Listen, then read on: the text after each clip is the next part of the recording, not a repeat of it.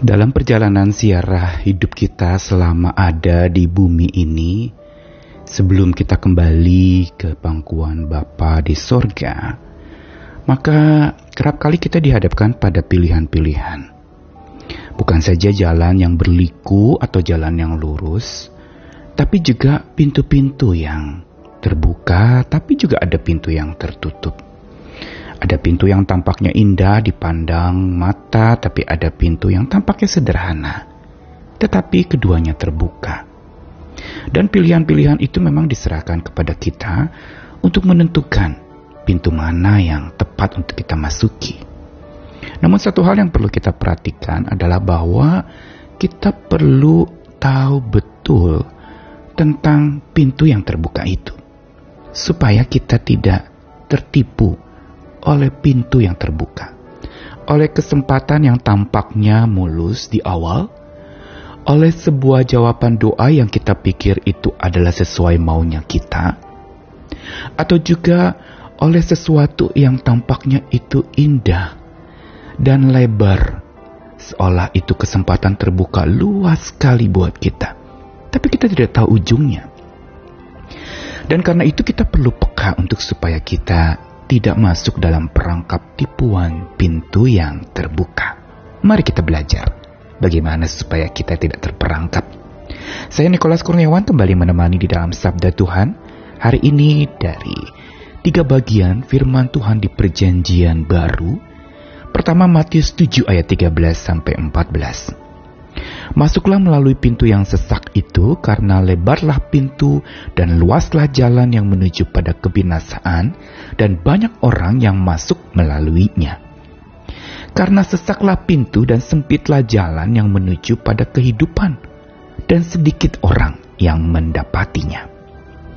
Lalu Yohanes 10 ayat 9, Yesus berkata, Akulah pintu, barang siapa masuk melalui aku, ia akan selamat dan ia akan masuk dan keluar dan menemukan padang rumput.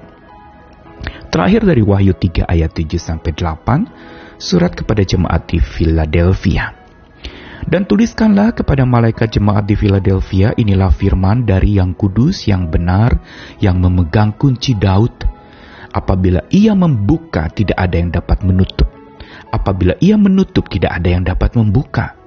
Aku tahu segala pekerjaanmu Lihatlah, aku telah membuka pintu bagimu yang tidak dapat ditutup oleh seorang pun.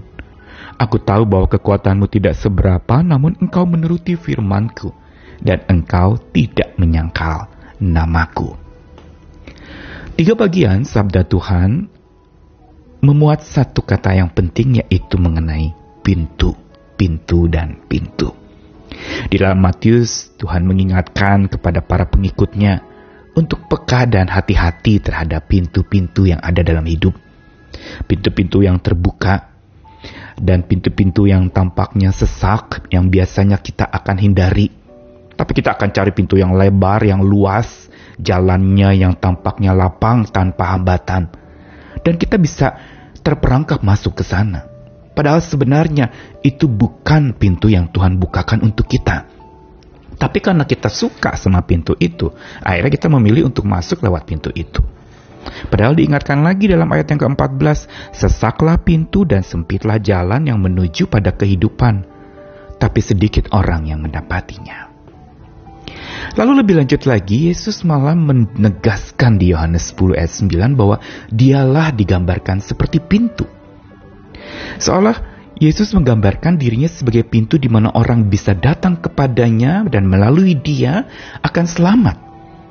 Dan ia akan masuk dan keluar dan menemukan padang rumput. Bagi domba-domba pintu itu adalah jalan masuk dan keluar saat mereka lapar. Mereka keluar dari pintu itu menemukan padang rumput yang dituntun oleh sang gembala ke padang yang penuh dengan makanan itu.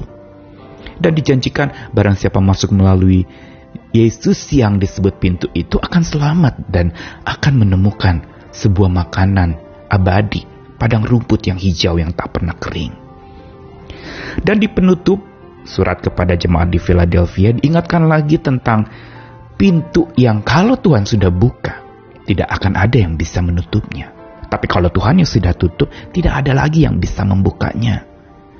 Dan janji Tuhan, Aku telah buka pintu bagimu dan tidak dapat ditutup oleh seorang pun. Apa yang dikatakan dalam wahyu ini merupakan sebuah pengingatan dan peringatan kepada jemaat di Philadelphia dan juga jemaat kita semua orang-orang percaya kepada Tuhan yang untuk hati-hati dan peka terhadap segala pintu yang terbuka. Masalahnya memang pintu itu tidak dituliskan ini pintu dibuka oleh Tuhan atau dibuka oleh siapa, ini pintu untuk siapa dan untuk siapa tidak ada. Sehingga memang segala pintu yang terbuka dalam hidup kita perlu kita peka dan lihat. Karena bisa jadi itu tipuan perangkap belaka. Seperti yang tadi saya katakan, bisa dari apa yang kita suka dan pintu terbuka kita pikir, wah ini jalan Tuhan. Dia bukakan, kok ya pas ya, saya doa ini, eh dibukakan pintunya, eh dibukakan jalannya. Hati-hati, Mungkin tampaknya memang benar itu jalan yang Tuhan bukakan, tetapi kalau kita tidak berjalan bersama dengan Tuhan, melewati pintu itu kita akan tersesat. Karena itu bagaimana caranya supaya kita bisa tidak terperangkap pada tipuan pintu terbuka, pintu terbuka dalam hidup kita? Ada dua hal. Yang pertama, milikilah hati yang peka kepada pintu yang Tuhan bukakan buat kita. Peka ini tumbuh dari hubungan yang dekat dengan Tuhan. Peka ini berkaitan dengan seberapa kita peka dan tajam mendengar suara Tuhan. Kita bisa bedakan, ini suara Tuhan atau suara hati saya. Ini pilihan Tuhan atau pilihan saya. Ini kesukaan Tuhan atau kesukaan saya. Ini kehendak Tuhan atau kehendak saya.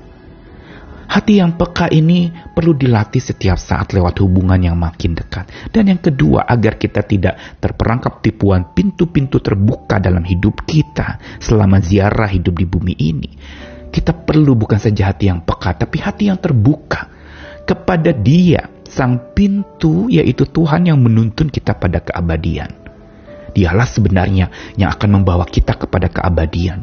Dan karena itu, saat kita mungkin kita salah masuk ke pintu yang terbuka, ingat sang pintu yang menuntun kita. Kalau salah ya balik lagi.